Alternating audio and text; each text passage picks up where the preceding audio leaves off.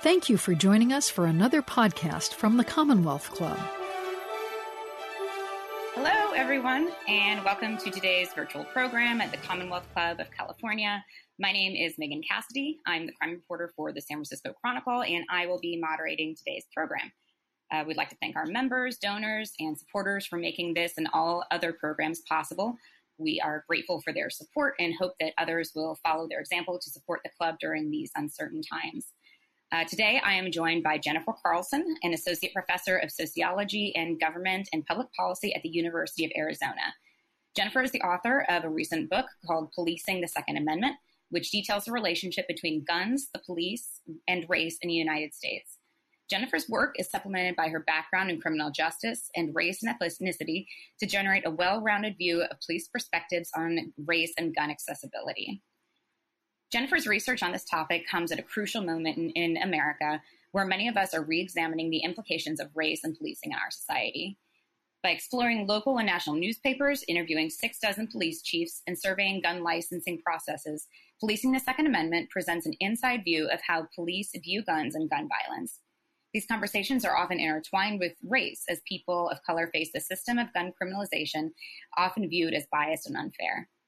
We'll be discussing a lot in the next hour, and I want to ask your questions too.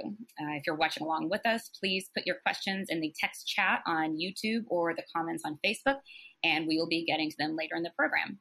So, Jennifer, thank you for being here. Thank you so much for having me. I'm I'm really looking forward to this conversation. Yeah, me too. Um, so I, I, just finished your book. It is excellent. It's uh, it's super interesting, especially um, for for me, especially I'm I'm dealing with these kind of stories all the time, and I think that your book touches on a lot of issues that aren't commonly dis- discussed in uh, mainstream media. Um, the, your book starts off with the story that probably a lot of the audience uh, remembers that in 2016, a black man named Philando Castile, uh, he was a concealed pistol license holder, got pulled over by police, and he was fatally shot while he was reaching for his driver's license. Uh, this incident, as you put it, uh, uh, put both the left and the right in uncomfortable sides of the gun debate. Um, was it this incident in particular that inspired you to write this book?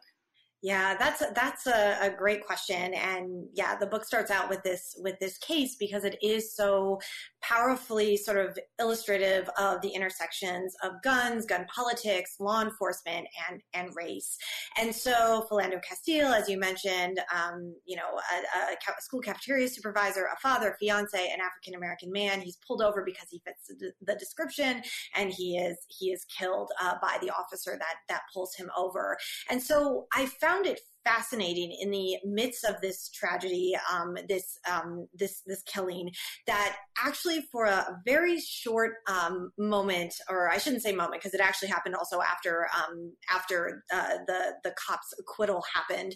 Um, there were moments, there were points where sort of the the two sides of the debate uh, almost seemed to have this uh, unlikely um, unlikely consensus on what happened. Uh, from the New York mm-hmm. Times to the National Review, you had uh, people saying something went wrong here. You know, whatever you think about guns, whatever you think about the police, this should not have happened um, from from the actual incident up to the acquittal. Um, and of course, though, nothing changed as a result of that. Um, perhaps we could have had a better gun debate, but we didn't. Uh, NRA members called on the NRA to, to make a statement about this case um, in favor of sort of protecting the, the right of people in the U.S. to, to own and carry guns. Uh, the NRA didn't do that. The NRA instead uh, used very euphemistic language saying, you know, invent, uh, something along the lines of events in Minnesota are troubling. Um, meanwhile, uh, very explicitly supporting um, police and, and, police victims of, of violence um, that happened also that week. So this became sort of this uh, really powerful public example of sort of how the the politics of the police and the and the politics of guns intersect.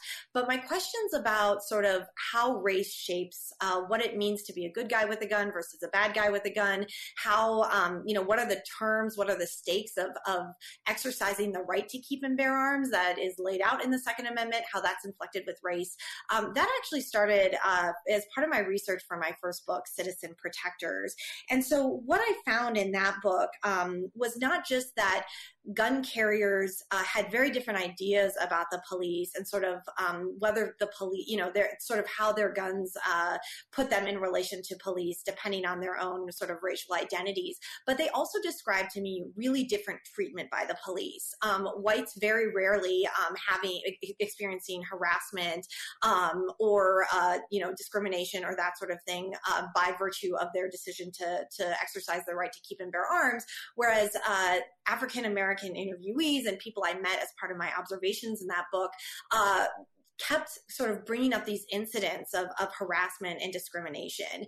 Um, and so that sort of opened my mind to thinking through what is actually going on in the context of, um, of gun law enforcement. And I actually had a very sort of up close and personal experience with this. Um, I, as, as, part of that book, I, uh, I was an ethnographer, which meant that I, I engaged in a lot of the practices and, and sort of stuff that, you know, the people I was studying were involved in. And so I would go to open carry picnics. I would participate participate, you know, uh, in in in you know different gun related stuff. And so there was one incident where I was with a group of open carriers who were actually stopped by the police, and the police ran all of our firearms. I was carrying a firearm at the time, and I can talk about the politics of all of that. Um, and so, you know, this is Michigan where you're supposed to have your gun registered. My gun was registered, and the officer came back to me and said that I was actually carrying an unregistered gun. Now, as a PhD student at UC Berkeley, uh, of course, I was immediately horrified. I thought, oh my God, this is the end of my everything. Um, and so mm-hmm. I went to my car. I picked, I, I pulled out my registration, which I was not legally required to carry, but nevertheless produced it. And the officer gave me back my gun and said, um, you know, I would have given this back to you anyway, because essentially these mistakes happen all the time. And so what happened was a bureaucratic error. And um, so that really opened my mind both to sort of the ways in which bureaucratic process opens up the sort of door for different kinds of gun criminalization, um, but also how officer discretion is so crucial in terms of who is actually um, held accountable for these, um, you know, for, for, these infractions. And so, you know, as a white woman who appears, you know, I, I was about 10 years younger then, um, you know, I, I, couldn't help but wonder how my own sort of self presentation of self, um, my identity impacted how that police, uh, police officer treated me. And so that's what I wanted to know. I wanted to know um, how race and um, how race enters into um, not just the politics of guns, but also gun law enforcement, which is a question we generally don't ask in terms of the gun debate. We talk about the gun policies that that we want or don't want, but we don't look at it at the level of enforcement. So that's that's kind of how I got inspired to yeah to to get into the the texture of this book yeah, no, it's a it's a fascinating topic, and uh, one thing that I really liked is that that you argue that there are more useful ways to frame gun debates than you than using usual terms like gun control and gun rights. So so instead, you said that the public should think about the debates in the, in the terms of gun popularism and gun militarism. Um, and they and these are sometimes overlapping um, theories. Can you kind of explain what each of them mean and how they can intersect with one another?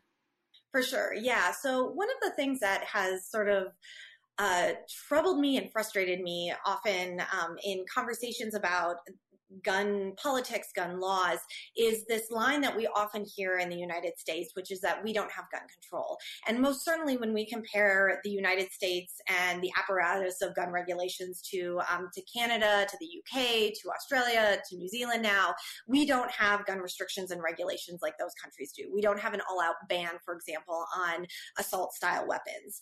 Um, but what we do have is a very American style of gun control, or at least that's what I would argue. That we have gun criminalization. We have a set of laws, not unlike um, you know drug drug laws that use drugs use guns as sort of a vehicle of criminalization, often resulting in, um, you know, major racial disparities in terms of enforcement.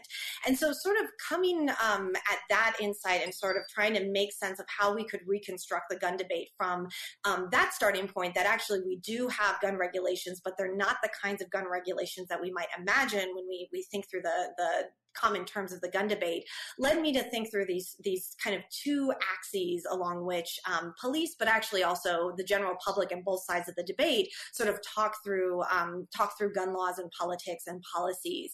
And so, gun militarism, I think, is the the the, the easier one to kind of wrap your head around uh, because in some ways it it it reflects sort of what we have had a now somewhat sustained conversation, at least uh, since um, for the last five years or so in the in the public um, domain about police militarization and sort of this this um, authority or presumed authoritarian or authoritative sort of uh, relationship between police and the people they they police. So um, thinking about sort of gun militarism in the in it, with an emphasis on disarming, aggressively sort of waging a war on guns, uh, adopting and embracing tough on crime gun policies like mandatory minimums and laws that um, increase sentencing guidelines. Um, for example, if a crime is committed in the presence of a gun, even if that crime has absolutely nothing to do or even involves that that gun, you know, the, the gun is merely there. Um, there are laws on the books such as the use a gun in your gun law in California that actually increase the the um, the amount of time served for that for that crime. Um, and so, you know, this is kind of motivated by this very racialized imaginary of, of who is a bad guy with a gun. Um, gangbangers, drug dealers, that's those sort of racist tropes of urban criminality that stipulate uh, boys and men of color as as um, as as criminal. Um, that's kind of embedded in the the gun militarism um, framework. And so we see this, um, you know, in some ways on both sides of the debate. We see this in the calls from the NRA to, you know, enforce law and order, enforce the gu- the, the laws on the books, um, and we also hear it from, you know, the the kind of consensus of sort of on both sides for, you know, aggressively going after the quote unquote real gun criminals. And so anytime you hear those lines of sort of drawing, um, you know, drawing lines between the bad guy versus the good guy with a gun and that sort of thing, um, that this kind of ideology is is is very likely at work. Gun populism is very different, though. Gun populism is what we hear when um, we um, hear police, for example, celebrating first responders, uh, private civilians as first responders, police who see um, gun carriers as potentially, um, you know, as as as proactive and and pro social elements of, of social order. And so, in contrast to sort of the the tropes and typecasts that I heard with regard to gun militarism, with gun populism, it's the you know it's kind of the salt of the earth types that are sort of aligned with middle class um, respect, you know, middle class respectability and that sort of thing. So the teacher, the the rancher with a gun, the normal people, the people who live at 22 Cottage Lane, and that sort of thing. And so you know they if you if you view sort of the gun debate from these ideologies or these kinds of ways of talking about guns, I, I call them different um, dueling dueling gun talks in the book. Um, you actually see that the gun debate is first of all, it doesn't line up quite in the same way, and you see sort of the same sort of racial um, ways of thinking through who's a good guy and who's a bad guy with a gun on on you know in in, in various somewhat surprising corners of the gun debate. And and in your book, you talk about the all of the links between gun politics and uh, and police politics, um, and it's something I guess I'd never really uh, effectively connected so directly as you did but can you can you kind of walk briefly through through the history of this with the the NRA's role in courting the police and you know getting each other on on the same side. Yeah, so I think it's helpful for for the audience to just to to vet some statistics just on public opinion or opinion among the police, which is that police, even though we can imagine, you know, a, kind of argument for why police might prefer uh, fewer guns in circulation based on the public opinion data or the police opinion data that's available, police not only support gun rights over gun control, but they do so uh, in far greater um, numbers than the general public. And so this is actually, um, you know, sort of a, a, a century long, de- you know, a, development century long in the making uh, with regard to how police have become uh, sort of aligned with gun politics. And one of the really fascinating, maybe the most surprising things that I learned as as part of my research for the book was was how much the National Rifle Association has worked to cultivate ties with um, with police and police unions and police organizations. So as early as 1916, uh, the National Rifle Association actually called for police to qualify with their firearms to get regular standardized training. And so we talk about this, you know, this idea of police qualification on, on firearms all the time. And that's an idea that actually, you know, over 100 years ago, the NRA really pushed. Uh, the NRA, um, you know, advocated for police to, to be armed in a standard way. So a lot of people may not realize that not only are the police a very, uh, a relatively uh, young institution in that they didn't exist really in the United States before the 1850s, uh, but this idea that police would have standard, standard issued weaponry, that is also rather new and didn't really come, um, you know, come into fruition until the early, early part of the 20th century. And so throughout the 20th century, you actually see the NRA sort of working with um, cultivating ties with police, um, creating uh, competitions, training opportunities. Uh, right now, if you look at what the NRA does to, to cultivate ties with the police, there are um, scholarships, awards, there's grants actually that the, the NRA gives to individual police departments for weapons and training support. Uh, there are there's print media that's directed at, at law enforcement. And so there's a great deal that the NRA has done to actually cultivate the police as allies in the gun debate. Um, and you, you've talked about uh, how there is kind of this divide among police chiefs. I know you said that uh, a lot of police officers uh, more so support this gun populism theory or, or arming everybody. Um, but I, I guess uh, can you can you explain like why the latter has become so much more dominant? I mean, I, I guess I would I would think that more police would, uh, in effect, want more guns off the street. Is there just this implicit trust in police and, and the people? Because that that seems surprising to me.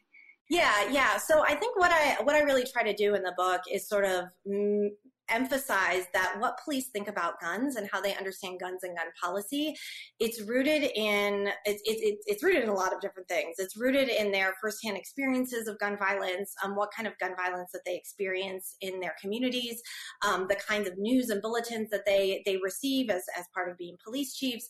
Uh, but it's also um, it, it's also based on sort of these these um, broader ideologies of, of crime in the United States. And so when we think about gun violence and sort of what are the big um, sort of um, you know, when, when you say those words, what are the images that pop into your mind? Um, you know, there's kind of, I, I, realized as I was, as I was interviewing police, there's a, there's a pretty big divide in terms of where their minds go in terms of, um, when you say the words gun violence. So is it sort of urban crime, um, gang violence, drug related violence, um, and, and that sort of, uh, um, you know, that sort of set of things, or is it mass shootings? Is it mass shootings happening in um, suburban and rural areas, in schools, and, and that sort of thing? And so it isn't the case that um, police uh, either, you know, were kind of adherents to gun militarism versus gun populism, but that their ways of thinking about what's an appropriate way of dealing with gun violence differed based on sort of the kind of gun violence that they were imagining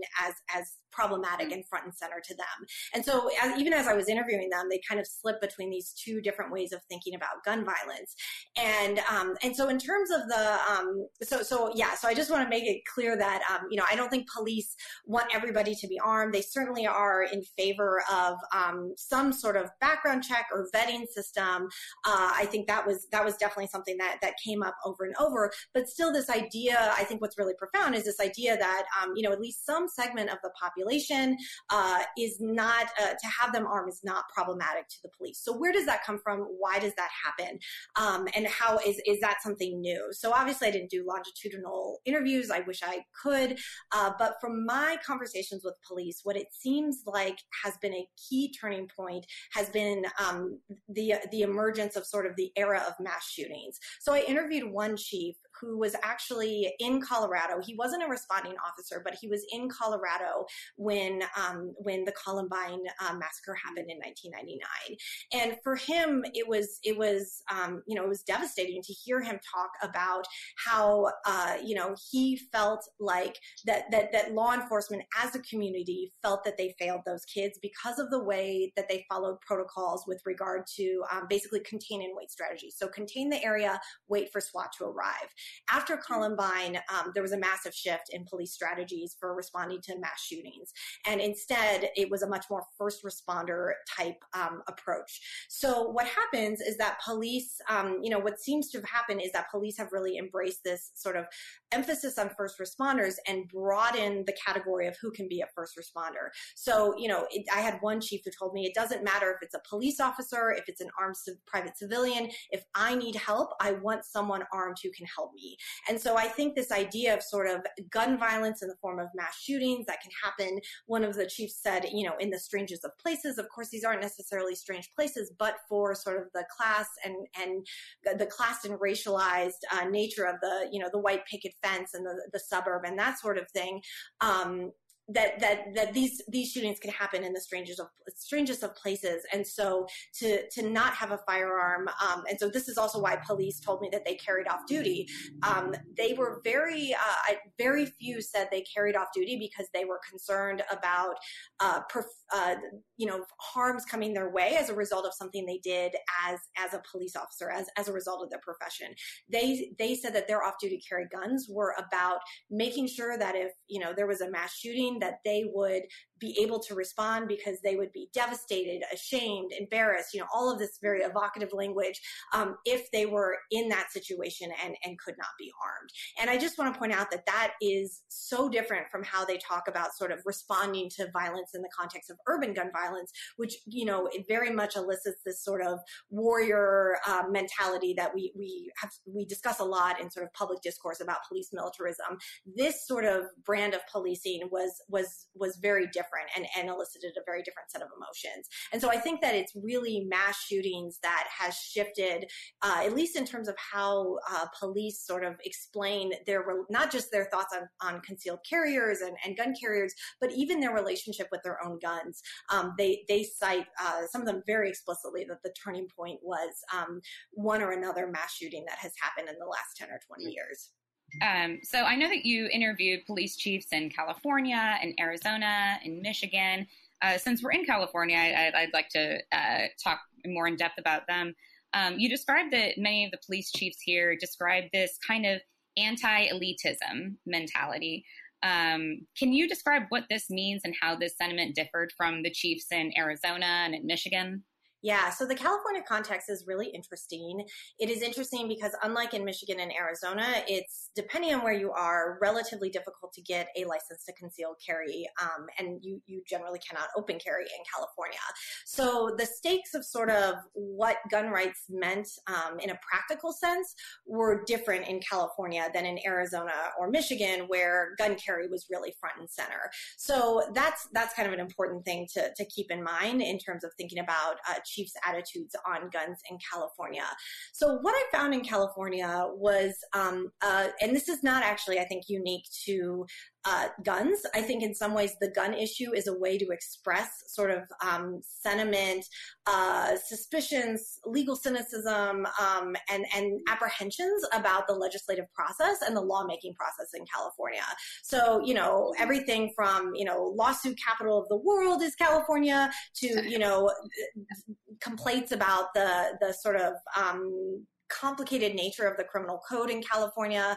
Uh, one of the things that came up that was really fascinating to me was not just how police sort of saw this this intricate sort of web of gun laws as as um, you know making it very easy to to commit a gun crime or really any uh, you know a variety of misdemeanors or, or crimes. Um, one of actually the chiefs in Arizona who used to work in California, you know, he was like, yeah, the, the joke in California is drive two miles and you've just commit you've just committed a crime, um, and that's you know just to kind of you know get at this idea that there that the, the criminal code is so complicated and it's so sort of such a web, and so you know police chiefs were definitely concerned about that in terms of enforcement. Um, it created an enforcement dilemma for them because um, it's it's it's very difficult to keep up with um, complicated law, not just in terms of how it's changing, but also how it's actually being, how it should be implemented so that when it's kicked up to the courts, if it does get kicked up to the courts, um, the courts are aligned with what the police, you know, the police are doing what the, the court, they expect the courts to, you know, to see as, as legal, constitutional, and what have you. So that creates sort of a, an enforcement dilemma for police there's also this other element that I found absolutely fascinating, which is that it wasn't just that police were concerned about enforcing the law, but that they were concerned with how these laws would come back on them. So there were complaints about sort of, um, you know, legislators who would write laws and either not consult the police or not think through how police how how these laws might affect police, affect police's capacity to access ammo, magazines, firearms or affect how police, um, you know, affect, uh, well, yeah, affect how police actually engage um, in their jobs. Also there was a personal kind of personal stake in this too. So uh, people may not realize that a lot of the gun laws in California are um, there. There are exceptions for police, and this makes sense, of course, if if if there's you know some kind of professional obligation that requires that to be such. Uh, with regard to the assault weapons ban in California, police are uh, active duty police can purchase and own um, assault weapons, provided that they're um, you know they're, they're duty guns to some extent. What happens though is that police departments may not um, have the funds, for example, to purchase these guns. So police will use their personal funds to purchase these guns.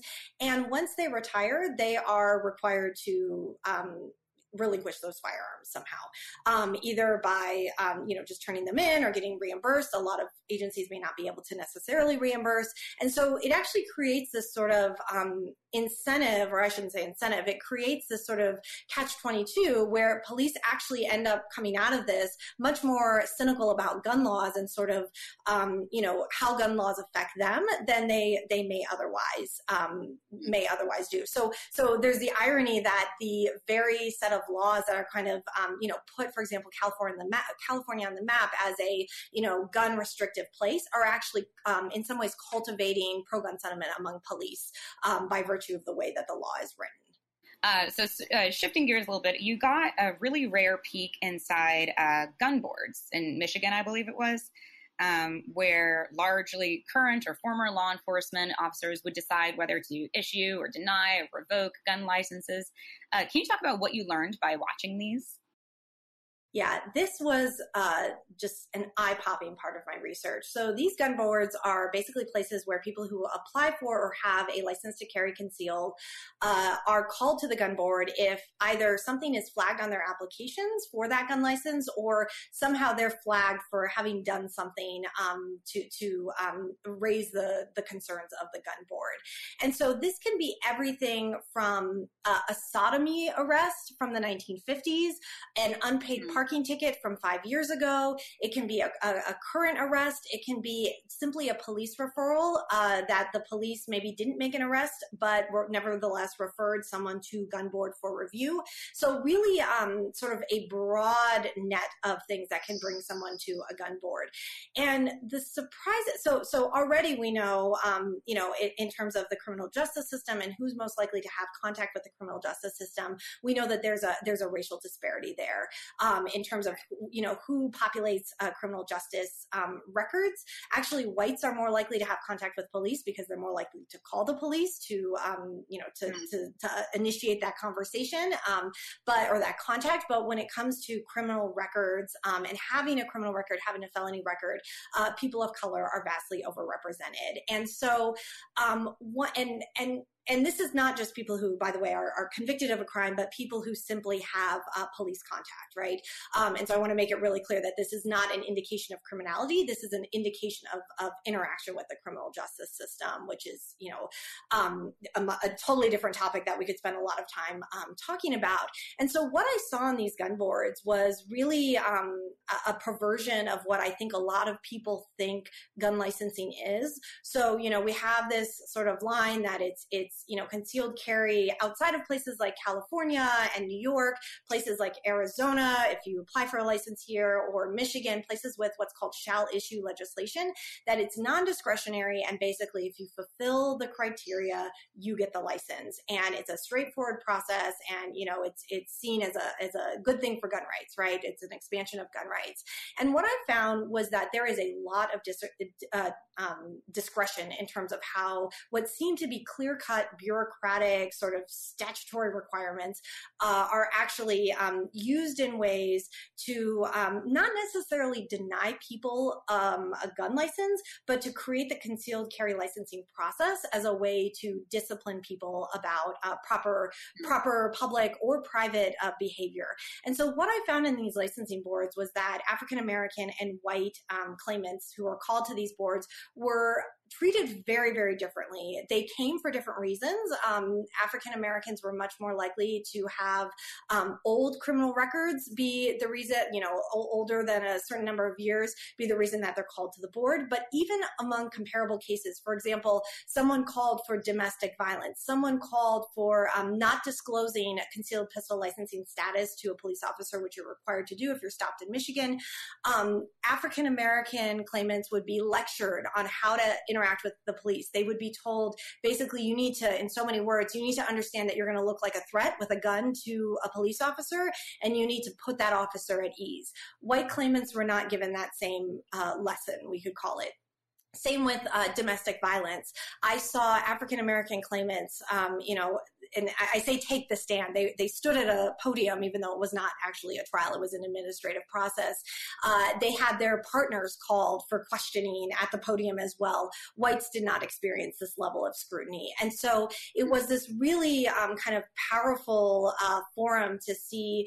You know, we, we we can think about sort of how race and and racial you know racial discrimination, racism, harassment, all of these things uh, operate at very very different levels. And so what I saw was that the gun itself, the gun license itself, was actually being used as a tool uh, in the in the book. I talk about it in terms of, of racial disciplining um, and and a, way to sort of discipline, uh, particularly men of color, in terms of you know the appropriate uh, behaviors that are the conditions of their their gun license is.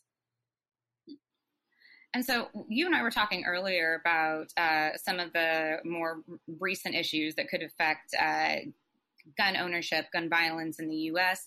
Um, you, you, said that you had spoken to a lot of uh, gun sellers during the pandemic, um, and they've in, uh, experienced a huge surge. Um, can you kind of talk about what the pandemic has been like for them um, and kind of the reasons behind the spikes in gun sales? Yeah, yeah, this has been really fascinating to to talk to gun sellers. So I talked to over 50 gun sellers in Michigan, California, Arizona, and Florida to try and get a handle of what they're experiencing with this massive surge. And it's unprecedented in terms of the number of guns that are being sold. Uh, and of course, we're, we're we use the NICS background check system as a as a proxy for the number of guns sold, but the number of background checks that have have um, happening have been happening on a monthly basis have just kind of blown previous records out of the water. And so, you know, it's a, it's a big question to sort of unravel. It seems like there's at least three different distinct uh, surges in terms of gun purchasing. One sort of um, in response to coronavirus and the sense of sort of social insecurity that that sort of elicits, seeing toilet paper out at the, you know, at the supermarket, not knowing what this pandemic is or what's, what is sort of the consequences of, of, you know, what govern, you know, how governments will respond, what are the you know what are, what is uh, you know are we going to have lockdowns? How prolonged are they going to be? How protracted is this all going to to to be as as as you know we try and figure out what's going on. Then in um, June with the murder of George Floyd uh, there seemed to be another wave of people who um, were purchasing because of very uh, you know very specific fears about civil unrest amid the protests and, and all of that. Uh, and now it seems like there's um, you know kind of underlying all of this, but becoming a, a bit louder is concerns about the election, uh, both in terms of, uh, and, and we saw this last night in terms of the debate, um, you know, the, the sort of growing sense that there's going to be violence um, related to the election, either running up to it or in the aftermath of it, as well as sort of the the usual election concerns that um, you know that that someone who is you know that that you know someone who is not favorable to gun rights could be elected and, and pass laws and so you should you know get it while you can. Um, but yeah it's been really interesting because unlike the the gun carriers that i interviewed in 2010 there seems to be um, a much a much stronger consensus about the the possibility of of violence. And that's not to say that gun sellers are, are endorsing this or celebrating this. Um, many of them are, are kind of mm-hmm. scratching their heads and saying this is not the time to you know move from you know the the ballot box to the the, the box of ammo. Um, but but this kind of sense that a lot of people are believing that it's inevitable, even if it isn't necessarily inevitable, is definitely um, something that has been striking in terms of these interviews. So, uh, just kind of in general, what types of policies do you believe that police departments should adopt to curb a racial viewpoint of uh, gun violence? Yeah, that's a huge question. Um, and I think that there is a lot of, um, yeah, wow. That's a very, That's a very hard question to answer. And the reason that it's so hard is that a lot of the, you know, one of the one of the the go-to kind of ways of, especially under President Obama, of sort of um, dealing with uh, racial disparities in police violence, the the killing of, of people of color, particularly African Americans and and Native uh, Native peoples, um, has been to sort of introduce these implicit bias trainings. So this idea that you get people to sort of reflect and think about their implicit biases, recognize implicit bias, and um, they will they will react differently with regard to um, you know encounters that they may have you know in the, in the course of policing. The problem though is that there there is um, not a lot of evidence that that actually works. Um, there's even evidence that implicit bias training can deepen stereotypes. Um, and so this right. is, yeah, so, so I think that, you know, so there's that. Then there's, you know, sort of the calls for creating a new, um, you know, paradigm of policing, uh, or not necessarily creating, but, but sort of, um, supporting the the prevalence of a new kind of policing, such as uh, guardian policing. So replace the warrior with the guardian. And you know, we my apprehension with that is that we've kind of already done this. We did this in the 1990s in the aftermath of the, the brutal beating of Rodney King. Um, part of the Clinton crime bill that um, included the, the assault weapons ban at the federal level also included a whole lot of money to public law enforcement in the hopes that they would expand community policing, uh, community policing as, as, as part of what they do. And so community policing has long been sort of this celebrated way of, of kind of squaring the circle with regard to police community relations relations, uh, racism in policing, racial disparities in policing outcomes, and all of this. And that a lot of that money actually ended up moving toward um, supporting police militarization. So you know whether training, military equipment, or what have you. And so I think that um, I, I, I think that to say that you know adopting policies it's really hard to think through just because we have so many examples of policy failure.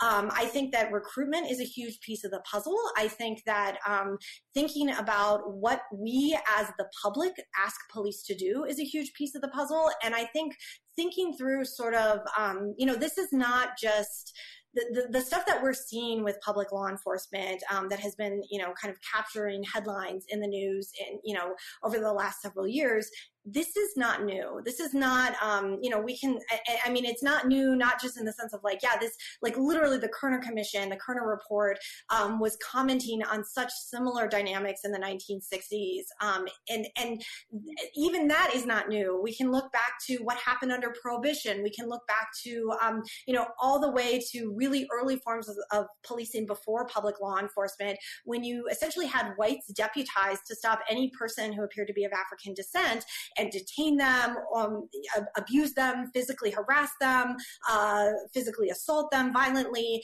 And that was sort of baked into sort of the, the sort of joint production of a racial caste system in the US and, and, you know, putative social public order. And so I, I think that, and, and so obviously that gets all sort of accelerated once we get to the 1960s. We have the war on crime. We have a whole host of strategies, protocols, government government initiatives, but also private actions. Um, whether we're thinking about, uh, you know, media, uh, obviously, uh, you know, um, journal- journalists and, and news reporting, but also, you know, the popularization of cop shows, the popularization of sort of cop dramas. Um, and so I think, you know, I there's this there's this uh, policing scholar named Egon Bittner who makes this this um, point. He's writing in the 1970s, and I think it says something that this point is still so relevant. You know, he says there's some there's something perverse about how the public relates to the police. Uh, the police wants or the public wants the police to basically deal with problems that they don't want to deal with, and I think a lot of that is um, you know a, the white public who is asking police to, to quote unquote solve problems that they're not going to solve directly themselves, and they blame the police police when they either respond with too much force or too little force, but they refuse to actually um, sort of see their own um, investment in in police and and what police do. And I think that um, it's not a policy that just police departments can can implement. Um, it's a it's it's a it's a shift in how we think through what policing is in the society and how much it matters to our our sense, um, our basic sense of sort of what it means to feel safe. And so that's where this kind of connection. I mean, the big part of the book is is connecting gun politics with the politics of, of the police and making this argument that you cannot talk about these things separately because they both come from the same impulse of sort of this sense of how to um, how to create um, how to create uh, both social order but also a feeling of social order and in American society, uh, generally, um, people in the U.S. turn to the police and they turn to privately owned uh, firearms to to pursue those ends. Uh, so, based on your research, what do you think is the future of firearm ownership? Which which direction is it going? Are we are are we becoming a more armed society, or do you think that the pendulum is swinging the other direction? Yeah, I, I most certainly think that, uh, you know, certainly the numbers of new gun owners as a result of this huge, the, the, the surge in purchasing over the past six months, uh, definitely suggests that we are not, um, we are not uh, having fewer guns in circulation. Uh, there's somewhere, we don't, again, know the number of guns in circulation because we don't have a national registry, but somewhere between 300 and 400 million guns are in circulation in the U.S. And guns are durable objects. They don't, um, they don't degrade. They, they last a long, long time. Um, and so uh, I would say that in terms of, you know, gun, like, are we becoming less armed?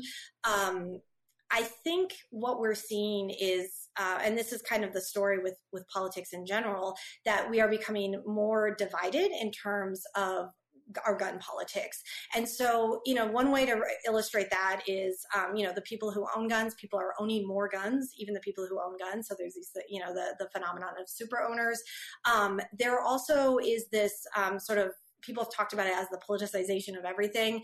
I find it fascinating that where you go to get groceries or where you go to get a cup of coffee is now infused with gun politics. So there are pro gun mm. coffee shops. There are oh, um, coffee shops. You know, Starbucks was um, made a, a, couple years back, uh, basically made a statement that they're they're not going to allow guns in their stores. That was sort of a, a, a moment of sort of before they were kind of um, embraced by by the gun rights community, and at that point they were obviously not embraced. Um, and so it's it's it's not just sort of um, you know whether we own guns or not it's how gun politics are actually being refracted into all these different spaces not just political other political issues which we see that um, you know in terms of, of these different issues being connected that maybe weren't as tightly connected before but also in terms of just like what we do as as you know just as, as people beyond sort of the politics. Now we can't escape the politics. And so this is why you know um, you know I, I, obviously write i research i also teach. And um, you know I, I, this is why to plug the university i find it so crucial to be able to talk to students um, at the university of arizona undergrads who actually have a wide array of views on guns which i love. I love having a class that has um, many different viewpoints and actually getting them to talk to each other and have a conversation where they can actually talk to each other and recognize um, and hold space for one another's views. And I think that's where um, that's where I see sort of um, yeah the the the this deepening in terms of of gun politics. Not that that we're we're going to become more and more divided. Yeah. And so, how many years did you say that, that you researched for this book? Uh, I started interviewing in 2014. Okay. I inter- okay. I did my yeah I did my interviews in in 2014 to 2017. Okay. So, did you? I, I know this. You're dealing with so many serious topics, but was there any, I guess, favorite part of the research? Anything that just surprised you so much? I mean, I was I was grateful for police being able or being willing to talk to me and for being really candid about, um, you know, especially in California. Uh, you know, I think that there's a lot of uh, there's a lot of political pressure all over the place, particularly in California, and I I really appreciated the willingness of police to talk to me, um, the willingness of police to to be really frank about their um, their thoughts and experiences with guns, gun politics, gun gun violence. Um, I could not have done this book without them. Um, so yeah, I mean, I think there's this is why I love qualitative work, and I'm sure as a reporter you also experience this as well. Um, I, I, feel really lucky that I get to to talk to people, uh, talk to people across the political spectrum, um, and get to sort of see see things through their eyes uh, to try and make sense of of yeah this this crazy world we're in. It's it's a privilege to do that. Yeah. Well, and it, and it seems like the um, with with your work, you were able to get a lot of really unvarnished points of view that somebody like me can't get because I get the political statements all the time. But it, from the interviews I've seen, it looks like the the police chiefs were very candid with you. Yeah, yeah. So I think that there were a few things going on. Uh, I actually started this research when I was at the University of Toronto. Uh, I'm I have U.S. citizenship. I'm not Canadian, but I, I started my um, I, I, started my academic career at the University of Toronto. And um, you know, there's different politics with with kind of getting research approved um, at different universities. And so, for whatever reason, the University of Toronto was very adamant that I I go out of my way to sort of protect the anonymity of police and ensure that there's nothing that could trace them back to to, having participated in this research. So, mm-hmm. you know, not recording, but also not taking signatures. So there's literally, um, you know, there, there's, there's, it, it's, it's a very, you know, it was a process that really protected uh, the confidentiality and, and anonymity of the, of the interviewees. And so I think that that was, um, a, I think that actually University of Toronto did me a huge favor because um, I, I know that a lot of police chiefs would, um, would have kind of question whether they wanted to be a part of a research project if they if they were going to be recorded or that sort of thing. Right. Um, and so yeah, I think that that that was um, that was really powerful. But I also think that the you know I think that sometimes the issue with getting um, you know getting people to be honest and getting people to sort of be frank and and and really get into the sort of the way they think about these issues a lot of it just has to do with with sort of not just asking the right questions, but asking the questions that that that they've been kind of you know mulling over, but that no one's asked them. And so I think that for some of them, mm-hmm. at least, it was an opportunity to to talk about something that they they actually don't have a chance to to talk about in a sort of extended way beyond the sound bites that they're they're expected to to provide to to the news and and to the public and that sort of thing. So I was yeah I was I was super grateful that they were willing to take me up on that do you have um, I, I, know you're just finishing this up but do you have any uh, the next project in mind what you're going to focus on? Yeah yeah. Yeah so i'm actually starting to think through what a, a, book about 2020 will look like with these new interviews with gun sellers. Um, of course that's really difficult because the 20 the story of 2020 has not been written yet. And so uh, yeah it's it's it's been helpful to sort of think through political dynamics that I think many of us, if not all of us, are kind of um, just at a loss for. Um, but I think that mm-hmm. it's yeah, it's been it's been also helpful to have that space to do that or to to focus on that. But yeah, that's the next project is, is thinking about gun sales, sort of gun sales, gun politics, gun markets at the edge of democracy.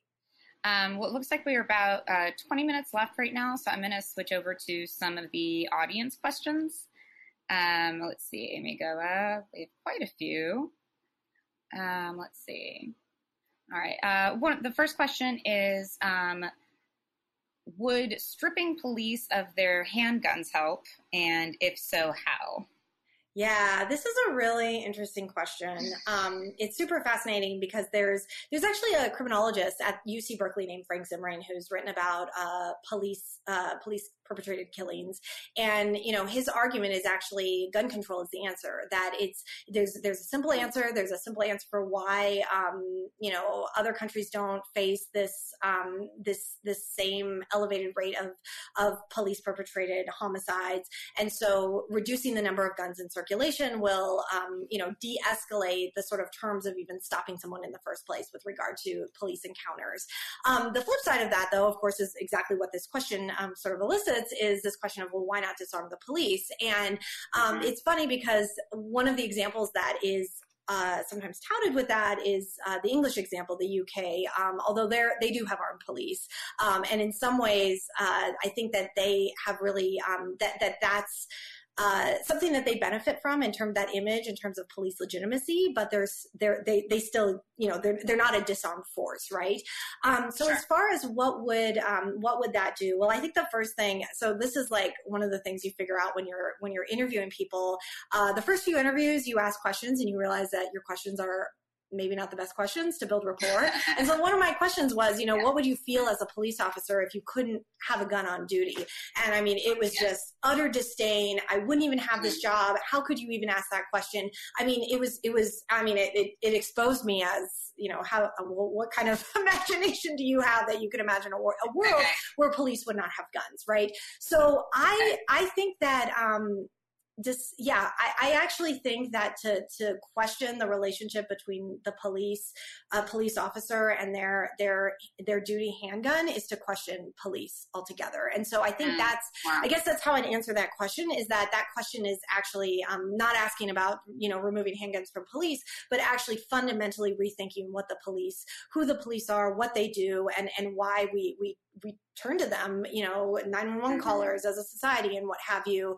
And, um, and, and I guess what I would say is that if we did, you know, so this, this gets back to, you know, obviously all the debates about, you know, police defunding, trans, police transformation, reform and what have you. And you know, one of the things that I think we need to really grapple with is what exactly, and this is going to be different for people positioned differently at, you know, in different spaces in different communities, but what exactly we want from the police as a state institution. What is it that we want from police? Um, and what is it that police can provide that no other private or public institution can do. And until we come up with that answer, I don't think we have a good sense of, of how we can transform police because all we're doing at that point is sort of, you know, mm, kind of putting a band-aid on something that maybe we've collectively decided we, we, we don't like a particular outcome, but we haven't yet figured out what it is we actually want. And for such a massive institution um, to, you know, in, in, so many ways, to have so much power and so much um, impact on our lives, uh, particularly people who are, um, you know, in, in over-policed areas, um, that's a question that is, is actually um, it's it's somewhat crazy that we don't have a clear answer for that. Mm-hmm. Uh, the next question is How did military style uh, assault weapons end up in the hands of police? Uh, and is it due to the close relationship between police and the military? Yeah, so um, there's a lot of stories, uh, a lot of sort of um, uh, vicissitudes in terms of how police get armed, right? Uh, and so one uh, example that immediately comes to mind uh, in terms of this question about is it the is it uh, police and the military is actually an example from the 1960s in the aftermath, uh, or sorry, as as um, in the midst of the Detroit riot. And so one thing that um, you know we're so used to sort of talking about police militarization, we know about you know the 10 1033 program that basically offloads surplus military equipment to police departments. And, um, you know, and that started in the 1990s.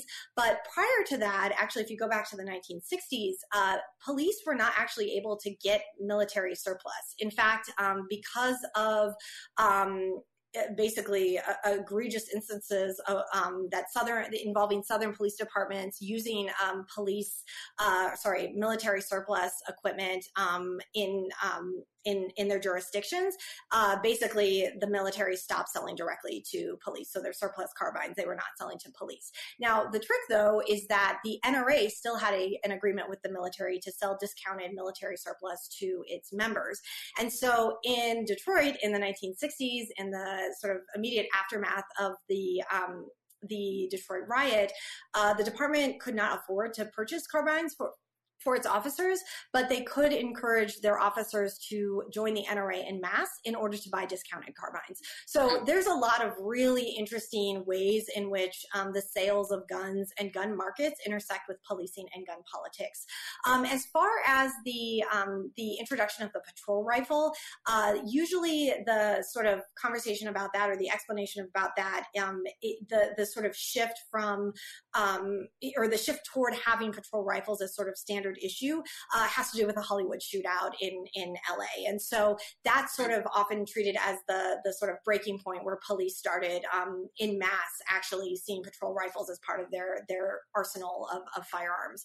Um, but yeah, the the sort of history is really fascinating and complicated in terms of up to that point, uh, how not just how armed police are or who is armed, but how they go about getting armed.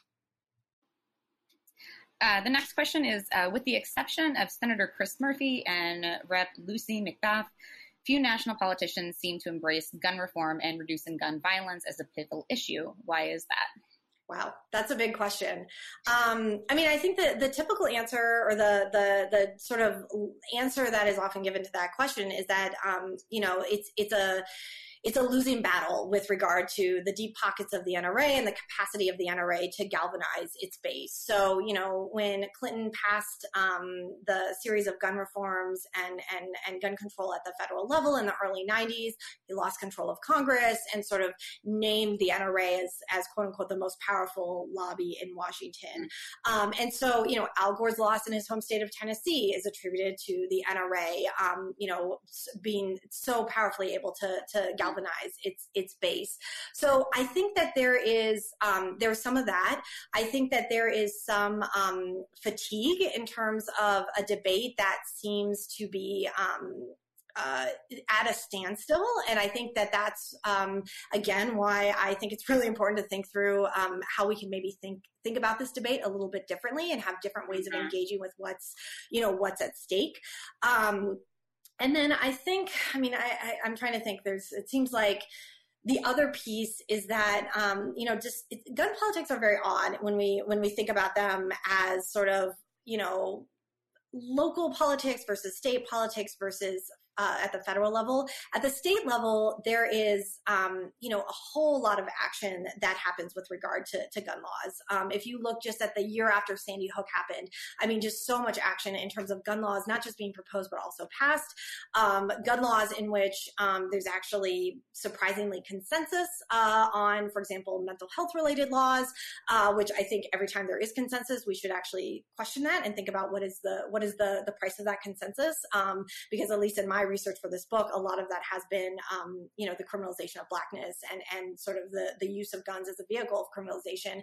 Um, but yeah, I think the, at the federal level, I think that too often uh, guns sort of gets passed over um, in favor of other other issues, and I've I've seen this happen. You know, even in terms of conversations, um, you know, about guns or debates about guns, I think that uh, particularly in the last four years, there's been a tendency to um, you know like for example, the the the um, and I don't actually write about this in my book, but I, I, could have a footnote in it, which is that when the killer of Philando Castile is acquitted, um, you know, that was when there was some yet again something else coming out about you know the the relationship between Russia and you know the Trump campaign, and that conversation got so little time in terms of the national in terms of national debate, um, and we it almost seemed like police shootings of of people of color stopped when Trump was elected if all you were doing was hmm. watching the news because suddenly we didn't we didn't and we I guess the, the public discourse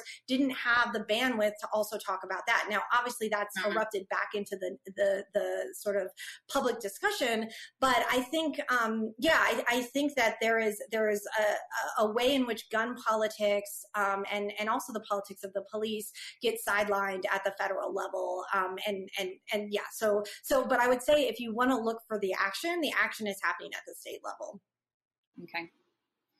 Uh, next question is what did you discover um, i guess if you if you research this about the police enforcement of red flag laws yeah, so that's a really great question because obviously California was one of the states uh, in the aftermath of the the mass shooting at UC Santa Barbara uh, was one of the states that sort of um, got the conversation rolling in terms of red flag laws. Um, so I I to be perfectly frank, um, police did not that that was not the focus sort of, of of police concerns about gun policy and gun violence. That being said, though, I think that police had um, sort of a, a, expectedly cynical attitude about um, even you know we could also include personal protection orders, which also um, oftentimes um, include a gun ban on them. Um, so different kinds of emergency orders. And so on the one hand, I think police were you know they saw it as as a tool, but they didn't see it as sort of the the be all end all that would that would you know prevent a situation from from happening. Uh, they did raise uh, concerns about constitutionality, constitutionality of of you know how, and not just in terms of um, you know their own kind of sensibility about what's constitutional versus not, but also, especially in California, the possibility of being, um, you know, open to being sued. And that was something that, you know, again, to go back to mm-hmm. the anti-elitism, this attitude of, you know, these lawmakers pass these laws, but that implicitly give us, you know, put an obligation on us, us to do a set of things, but either we don't do those things and then we are we are called, taken to task, or we do do those things and we're taken to task because the exact things that the law said we could do were actually unconstitutional. And so they were concerned about sort of being in this this um, you know this constitutional bind in terms of in terms of enforcing laws. So I, I think that there is there was not a strong sense of you know these these things are are you know pointless or unconstitutional or what have you. Uh, but there wasn't a, a, sort of universal embrace either. There was a lot of um, apprehension, and you know that also there that that the apprehension also can be seen with regard to domestic violence and um, the enforcement of gun laws related to domestic violence. Um, next question, very, very hot topic. Um, what would be, in I guess, in your opinion, or what are some of the uh, debates around this, um, the correct way for police to deal with armed protesters and armed counter protesters? Yes, that's a huge question. Um, that's a huge question. Um, I mean, I think that the fact that there is very little, um, yeah, so, okay, how do I answer this? What is interesting is not so much that, well, there's a lot of interesting things and a lot of sort of um, layers to, you know, for example, what we saw with Kyle Rittenhouse in Kenosha, Wisconsin, where he's basically given words of appreciation and then goes on to, um, you know, kill two people in um, at, at, the protests going on um, in in in Wisconsin.